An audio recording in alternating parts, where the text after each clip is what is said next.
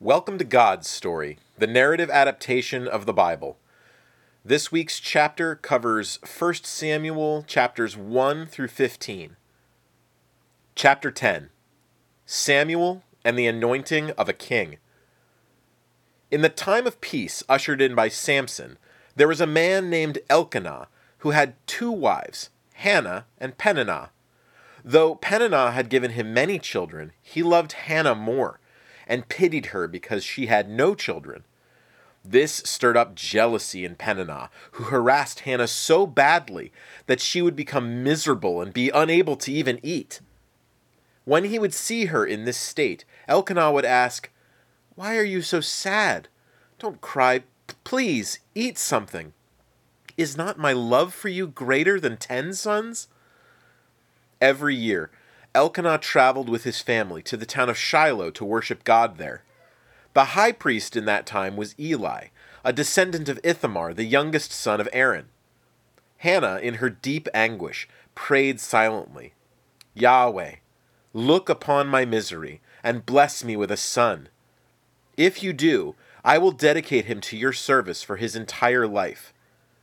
Because she was moving her lips while she silently prayed, it appeared to Eli that she was drunk.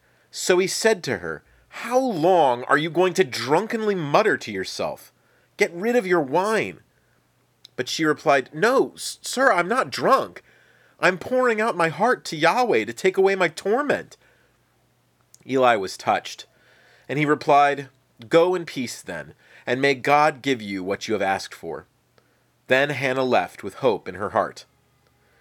Yahweh had indeed heard Hannah's prayer, and soon she had a baby boy, whom she named Samuel because God had heard her. After the baby was old enough to eat solid foods, she took him back to Shiloh and showed him to Eli, saying, Sir, I'm the woman who stood before you and prayed for this child. Now I give him to you, that he might serve Yahweh his entire life. Then they left the boy under the care of Eli and went on their way. And though she had given up what was most dear to her, because Yahweh had answered her prayers, her heart overflowed with joy, and she offered up a song of praise. My heart rejoices in Yahweh. My head is lifted up by Yahweh. My lips rejoice in Yahweh's salvation. My mouth boasts over my enemies.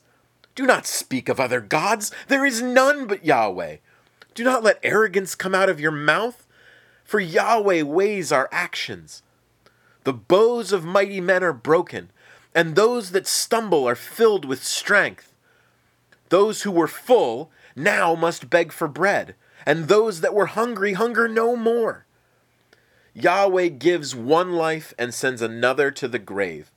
Yahweh makes people rich and poor, bringing some low and lifting some up giving to them a throne of glory as their inheritance. The adversaries of Yahweh will be broken to pieces, and thunder from heaven will be upon them.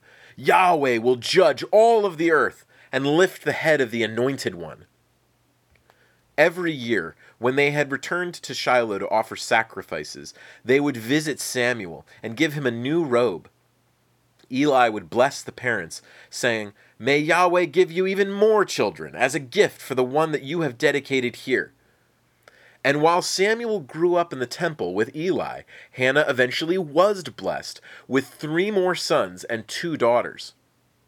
Though Eli was raising Samuel in the love and knowledge of Yahweh, his own sons, Phinehas and Hophni, had grown up to be wicked men who had no regard for their priestly responsibilities. Instead of letting the people offer their best sacrifices to Yahweh and then take what was left over to meet their own needs, these priests would take the first and the best for themselves, using threats if need be, and making a mockery of this sacred rite. When Eli learned of this, he said to them, I have heard about this horrible thing that you're doing. If you do evil against another person, Yahweh may forgive you but when you mock your duties as priest and betray God, what hope is there for you? But his sons refused to listen to this warning, and Eli could not bring himself to restrain them. One day, a man came to Eli and delivered these words from Yahweh I revealed myself to your ancestors in Egypt. I chose the line of Aaron to be my priests. When I created the law, I made sure that all of your needs would be met. Why do you scorn the priesthood by favoring your sons over me? I promised that members of your family would serve as my priests forever, but you have turned from me. Now, I declare that those priests who honor me will be honored, and those who despise me will be despised. Here is what will happen you will be the last of your family to see old age. The fate of your sons will be the proof of this, for they will both die on the same day. The line of priests will pass out of your family, and I will raise up for myself a new and faithful priest who will know and follow my heart and mind. Then the prophet left Eli alone to ponder these dire words. Samuel grew up, continuing in his duties alongside Eli. In those days, hearing the voice of Yahweh or seeing even visions was rare. So when Yahweh called to Samuel one night, Samuel thought that it was Eli who was calling him from a nearby tent, and so he ran over to his master and said, Here I am, you called for me? Eli replied, I didn't call to you, go back, lie down. When Yahweh called him a second and then a third time, he went each time back to Eli, and he said, Here I am, you called for me? After the third time, Eli realized that it was Yahweh calling Samuel, so he said, Go back and lie down. But if you hear someone calling you again, say, Speak Yahweh, for your servant is listening. After he returned, Yahweh once more called Samuel, but this time he replied as he was told Speak, Yahweh, your servant is listening. Yahweh said to Samuel, I am about to do something which will grab the attention of everyone who hears about it. The time is near when I will do what I have foretold concerning Eli's family, judging his sons for the evil that they did and that Eli willingly tolerated. Samuel was afraid to report this news to Eli, but Eli called him over in the morning and said, What did Yahweh say to you last night? Do not keep anything hidden from me. Samuel told him the truth, and upon hearing these troubling words, Eli's only response was, He is Yahweh. So Yahweh will do what is right. Yahweh was with Samuel as he continued to grow. All of his words carried weight to those who heard them, and soon all of Israel recognized Samuel as Yahweh's prophet. Roused at the news that Samson had inflicted heavy losses on the Philistines, the Israelites went out in battle hoping to finish their enemies off, but they were instead badly defeated. Back at their camp, the survivors asked each other, Why did Yahweh allow us to be defeated? Let's get the Ark of the Covenant from Shiloh. Then we will defeat our enemies, because we will be carrying Yahweh into battle with us. So they sent men to Shiloh, who returned with the Ark of the Covenant, as well as with Phinehas and Hophni. When the ark arrived, everyone let out such a yell that the ground shook, and the Philistines asked themselves, What's all this shouting in the Hebrew camp? When they learned what had happened, they said, No! A God is present in their camp. Nothing like this has ever happened. This is the God who defeated the Egyptians. Who can save us? We're all doomed. But some among the Philistines replied, Be strong, Philistines, or we will become the slaves of the Hebrews. Be strong! Fight! At that, their army desperately rushed into battle with the Israelites, not realizing that Yahweh was not with them the Israelites had presumed to wield their God like some dust coated sword that once it had served its purpose would be tossed aside again and forgotten, as it had been in the generations after Joshua. But Yahweh, the creator of all things, cannot be controlled by the will of men. The Philistines killed 30,000 Israelites that day, including Phinehas and Hophni, and they stole the Ark of the Covenant from them. Some soldiers escaped the massacre, and one of them went back to Shiloh, where Eli was watching and waiting, knowing in his heart that this use of the ark was wrong and fearing the worst. The man told Eli, I just escaped the battle. Israel has suffered heavy, heavy losses. Your sons are dead. The ark's been stolen. At this mention of the ark, Eli fell backwards off his chair in shock and died. The Philistines then carried the Ark of the Covenant back to one of their cities and placed it in their temple in front of a statue to Dagon. But the next morning, when they entered the temple, they found that the statue had fallen face down in front of the ark as though it was bowing. They picked the statue back up, but the next morning they found it had fallen again, this time breaking off both the head and the hands. After this, Yahweh cursed the Philistines of that town, and they soon said, The ark of the God of Israel can't stay here. We're being cursed, and so is our God Dagon. So they moved the ark to a different city, but soon that city was cursed, and they went to move it to a third city. When the people of that city saw it approaching, they said, They've brought the ark here to kill us. We need to send this ark back to where it came from. After seven months of these curses, the leaders of the Philistines decided to send back the ark, along with a gift of gold, to try and pay for their wrongdoings and hopefully stop the curse. But they still wanted to be sure that it was really the Israelite God, the God who had plagued their neighbors, the Egyptians, in ages past, who had cursed them. So they sent the ark and their golden offering back on a cart that was pulled by two cows who had recently had calves. They kept the calves separated from the mothers, and then they said, If the cows travel all the way back to the Israelites, then we know that this curse is from the Israelite God. But if they turn back to be with their calves, then we know it was not a God that cursed us. The cows indeed walked straight back to the Israelites without stopping. So when the Israelites saw the ark returning, they rejoiced, and they used the wood of the cart and the cows who had pulled it to make a sacrifice of thanks to Yahweh. Then the ark was taken to the count of Kiriath Jearim on the border between Benjamin and Judah, to the house of Abinadab, where it was guarded for the next twenty years. Then all of Israel recommitted themselves to God.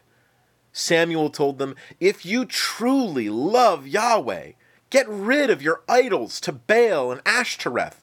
Serve the one true God only, and of course you will defeat your enemies, the Philistines. Now, have everyone assemble, and I will pray to Yahweh for you. So they rid themselves of their false gods, and then gathered together to confess their sins to Yahweh. When the Philistines learned that all of Israel had amassed, they assumed that they were preparing for war, so they sent their army against them. The Israelites were scared, and they said to Samuel, Don't stop praying that Yahweh will rescue us from the Philistines. And God soon answered this prayer. Yahweh spoke like thunder, terrifying the Philistines, throwing them into a panic so that the Israelites were able to easily defeat them. With this loss, the Philistines didn't dare attack Israel for the rest of Samuel's life as a judge. When Samuel was old, he appointed his sons to be the next generation of judges over Israel. But they did not follow in their father's example. They were unjust and corrupt. So the leaders of Israel gathered before Samuel and said, You're old, and your sons have abused their authority. Appoint a king to rule over us, and then we will be like every other nation. But in Samuel's heart, he knew that Yahweh was the only true king of Israel, indeed, of all the world and that Israel was called to be a nation set apart from every other nation as a beacon of holiness to lead all nations back to their God. He remembered the words of Moses, who said, I know you, so I can say with confidence that the day will come when the presence of Yahweh will no longer satisfy you as a nation, and you will desire a king from among the people to rule over you as other nations have. Seeing Samuel's worried heart, Yahweh said to him, Listen to the voice of the people. They have not rejected you. They have rejected me as their king, as they have done since the day that I brought them out of Egypt. From that day to this, they have turned their backs on me. They have served other gods. They have shown that they will not be governed as I have intended. So do as they ask of you. But solemnly warned them of the cost of setting an earthly king over them. Samuel told the leaders that everything Yahweh had said, adding, A king will take your sons and require them to be in his army, or harvest his crops, or be his craftsmen. He will take your daughters and require them to be his cooks and his perfumers. He will take a portion of everything that you produce for himself. You will become like his slaves. You will cry out to God for relief, but you will hear no answer, because you have made this the fate of the nation. But the leaders called out, We accept all of this. We want a king over us so that we will be like other nations. So Samuel sent them away and began his search, not yet knowing that Israel's future king was a Benjaminite donkey herder named Saul, the son of Kish. One day, Kish's donkeys ran off, so he sent his son Saul along with one of his servants to search the countryside for them. They traveled far and wide, and after they had been gone for many days without success, Saul said, We need to get back to my father, or he's going to be more worried about us than the donkeys. But the servant replied, We're near the town where Samuel the prophet lives. Maybe he can tell us where the donkeys are. At this exact moment, Yahweh spoke to Samuel, telling him, You will soon meet a Benjaminite, whom you will anoint as king of Israel. I have heard the wishes of the people, and this man will lead them. As Saul approached, Yahweh said to Samuel, This is the man that I spoke to you about. Samuel said to Saul, I am who you were looking for. Spend the day with me, and tomorrow I will tell you everything that you need to know. In fact, all of Israel is interested in your future. Don't worry about the donkeys that you've been searching for, they've already been found. Saul said, I'm from the weakest clan of the weakest tribe in all of Israel. Why are you treating me as though I'm important? But Samuel would not answer him. That night they ate together, and the next morning, as Saul was preparing to leave, Samuel took out a flask of the finest oil and poured it over Saul's head as a sign of Yahweh's blessing, saying, God has made you king over all Israel. When you leave this place, you will meet two men who will tell you that the donkeys you were looking for have already been returned to your father and that he's worried about you. On your way home, you will meet three other men. One will have three goats, another, three loaves of bread, the third will have wine. After this, you will see a line of prophets coming out of a nearby town, singing and prophesying. And at that moment, the Spirit of God will come upon you, and you will prophesy also. On that day, you will become a different person. After this, whatever you choose to do, Yahweh will be with you. And all of these things soon came to pass, exactly as Saul had laid them out. And the people looked upon Saul and they said, What's happened to him? Is he a prophet now too?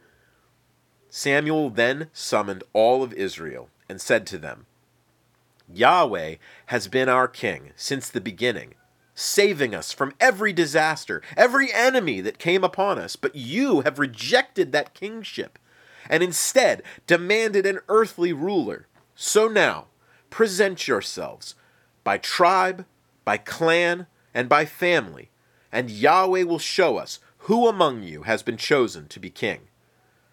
Samuel called forward the tribe of Benjamin then the clan of Matri, and finally the family of Kish. But when he called for Saul, they could not find him. Yahweh told Samuel, He's hiding among their supplies. When his family found him and presented him to the assembly, they were amazed to see that he was taller than any of the other Israelites. And they said, Look at whom Yahweh has chosen. There's no one else like him in all the land. Long live the king! Samuel explained the privileges and responsibility of being king to Saul and all the people, and then sent them all back to their homes. After Saul became king, his first test came when the Ammonites besieged a Hebrew town. The townsfolk begged the Ammonites for a treaty, but the Ammonites would only agree if they humiliated themselves by having one of their eyes gouged out. They were given seven days to make their decision. When Saul learned of this, he became very angry. He butchered two cows and sent the pieces to every part of Israel with a message This will be the fate of anyone who does not follow Saul and Samuel into battle against these Ammonites. Upon receiving this message, more than 300,000 men assembled for battle. He sent word to the besieged town Tomorrow you will be rescued. And so, early in the morning, Saul split his men into three groups who surrounded and destroyed the Ammonites. If this victory marked the beginning of Saul's 42 year reign over Israel, then it was his war with the Philistines that signified the beginning of his end. As this conflict dragged on, Saul found himself overwhelmed, and he retreated into some nearby caves, hiding and waiting for Samuel to come and offer sacrifices to Yahweh and ask for help. But as his men began to abandon him left and right, Saul became impatient and, in an attempt to force Yahweh to appear, violated the law by performing the priestly responsibilities himself. At that exact moment, Samuel arrived and said, What have you done? Saul said, My men were abandoning me. My enemies surround me. You were nowhere to be found. What other choice did I have? Your choice was a foolish one. You knowingly violated the law of Yahweh. If you had just stayed humble and faithful to your God, your line would have ruled Israel for all time. But now, your kingship ends with you. Yahweh has already chosen another king. As they continued to hide in the hillside caves, Saul's son Jonathan, who was a warrior like his father, snuck out of the cave along with his young armor bearer, saying, Let's go to the Philistine outpost. Perhaps Yahweh will be with us. Whether through an army or only a few people, Yahweh is able to rescue our people. I'm with you, heart and soul, his servant replied. All right. When they see us coming, they will try to capture us. If they come down to us, we will allow ourselves to be captured. But if they taunt us to come up and fight them, then we know that Yahweh is with us and that they will be defeated. As they approached the outpost, one of the soldiers said, Look, the Hebrews have crawled out of their holes. Why don't you come up here? We'll teach you a lesson. As the two approached the outpost, they suddenly launched into an attack and, through the power of Yahweh, killed 20 of the Philistines. At this moment, Yahweh sent a panic on the entire Philistine army. Saul's lookouts saw that the army was in disarray, and so Saul mustered what remaining men he had and waged the attack. But in the Philistine camp, the soldiers had fallen into confusion. They saw each other as the enemy, and so their Israelite prisoners were able to escape and join Saul's army. At this same moment, soldiers who had fled Saul's army and had hidden in the hills descended upon the Philistines and with their combined forces delivered a major defeat to the enemy. But Saul would not be satisfied until this enemy, the one who had previously humiliated him, was utterly destroyed. He swore an oath to Yahweh that not one person in his army would eat until the Philistines were utterly obliterated. By the end of the day, after hours of ceaseless combat, his men were nearly overcome by hunger. But Jonathan, who had been separated from the rest of the army since before the fighting began, had never heard his father's oath and so he ate some of the honey he found as they marched, immediately giving him renewed energy. The soldiers at that point warned him of the oath that they were all under, but Jonathan replied, My father is making your lives unnecessarily difficult. Look at how much better I feel after just a little bit of this honey. It would have been so much better if you had all just eaten some food. The defeat of our enemies would have been even greater. After defeating even more Philistine camps, Saul decided to allow his men to eat. As night came, Saul said, Let's continue our march against the Philistines into the night. But Samuel said, Let's first find out what Yahweh wants us to do. But though they prayed, they received no answer that day. Saul said, I want all the leaders of my army to gather here. Yahweh did not answer us, so now we will find out who is at fault. Even if it's my own son, whoever is guilty will die. Saul called out to Yahweh, why haven't you answered us? If either Jonathan or I have done something wrong, please tell me. Yahweh identified that Jonathan was the reason for the silence. So Saul asked his son, What have you done? Jonathan replied, I ate some honey. I violated an oath that I didn't know that you had made before Yahweh, so now I must die. But Saul's men came to Jonathan's defense, saying, Why should he die? It was his efforts that led to our victory over our enemies. No, by God, you must not harm him in the least. What he did, he did with Yahweh's blessing. So, in the presence of Yahweh, Saul dissolved his oath, spared his son, and ended his pursuit of the Philistines, who withdrew to their own lands. During Saul's rule, he defended Israel on every side from its enemies the Moabites, the Ammonites, the Edomites, the Amalekites, the Philistines. But in his fervor to rid Israel of any perceived enemy, he hunted down and killed many of the Gibeonites, the ones who had made peace with Joshua, and destroyed their city. All the days of his reign were filled with warfare, and whenever he saw a powerful or brave man in Israel, he added him to his army. These calls to war were often precipitated by Samuel delivering Yahweh's words to Saul.